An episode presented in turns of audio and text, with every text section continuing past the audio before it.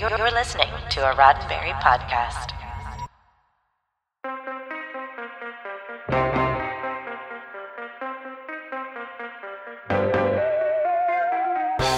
I'm Earl Green, and this is your Sci-Fi five, five minutes of science fiction history for March tenth.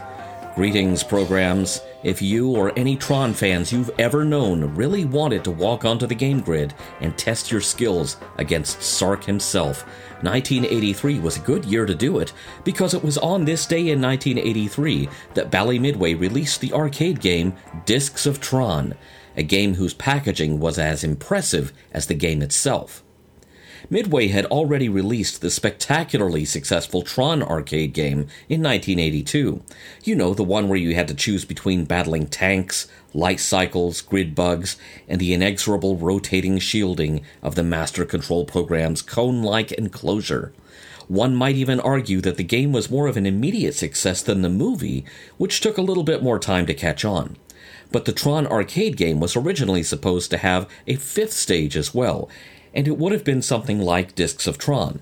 But Midway decided, and there may have been a little bit of prodding from Walt Disney Studios to get the first arcade game completed as a promotional tool for the movie, to make Discs of Tron a separate game. The game once again turns you into Tron, facing off against Sark, flinging deadly discs at one another across a chasm, where the only safe place for either of you to stand is a platform made of concentric rings, or in later levels, a row of these platforms made of rings.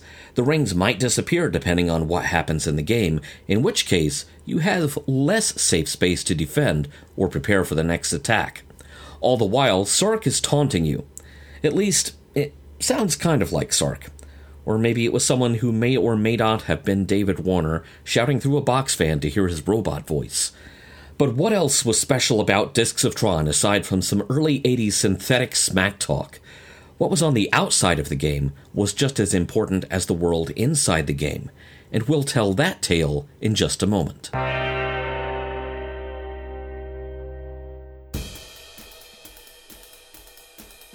Another important video game was released today.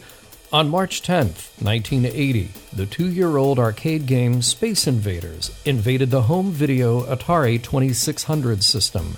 Sales of the Atari V C S quadrupled, and Space Invaders was the killer app that propelled its way to revenues of nearly four billion dollars by nineteen eighty-two. The game and its updated versions continue to be one of the top-grossing entertainment products of all time.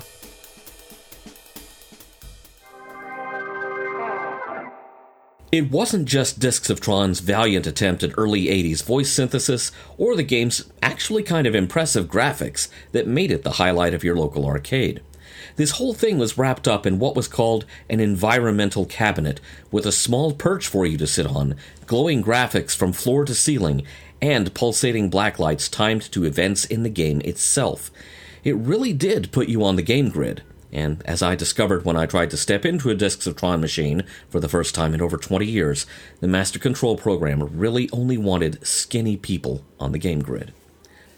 But all of that added lighting, as atmospheric as it was, made the game quite an energy hog. And of course, sooner or later, all of those light bulbs, including the black lights, would have to be replaced. Even if you weren't lucky enough to be the current player, there was a window at the player's back allowing onlookers to peek in on their progress without leaning into the enclosure and intruding on the player. And all that for a quarter, or maybe fifty cents, depending on how much your local arcade operator decided the experience was worth. Discs of Tron wasn't available to play at home until the Game Boy Advance or the Xbox Live Arcade, but unless you've got a really amazing home decoration scheme, these home versions, as nice as they are, lose that added touch of putting you inside the game. This has been five Minutes of Science Fiction History, your daily Sci-Fi five for March tenth. Sci-Fi five is produced by Roddenberry Entertainment, executive producer Rod Roddenberry.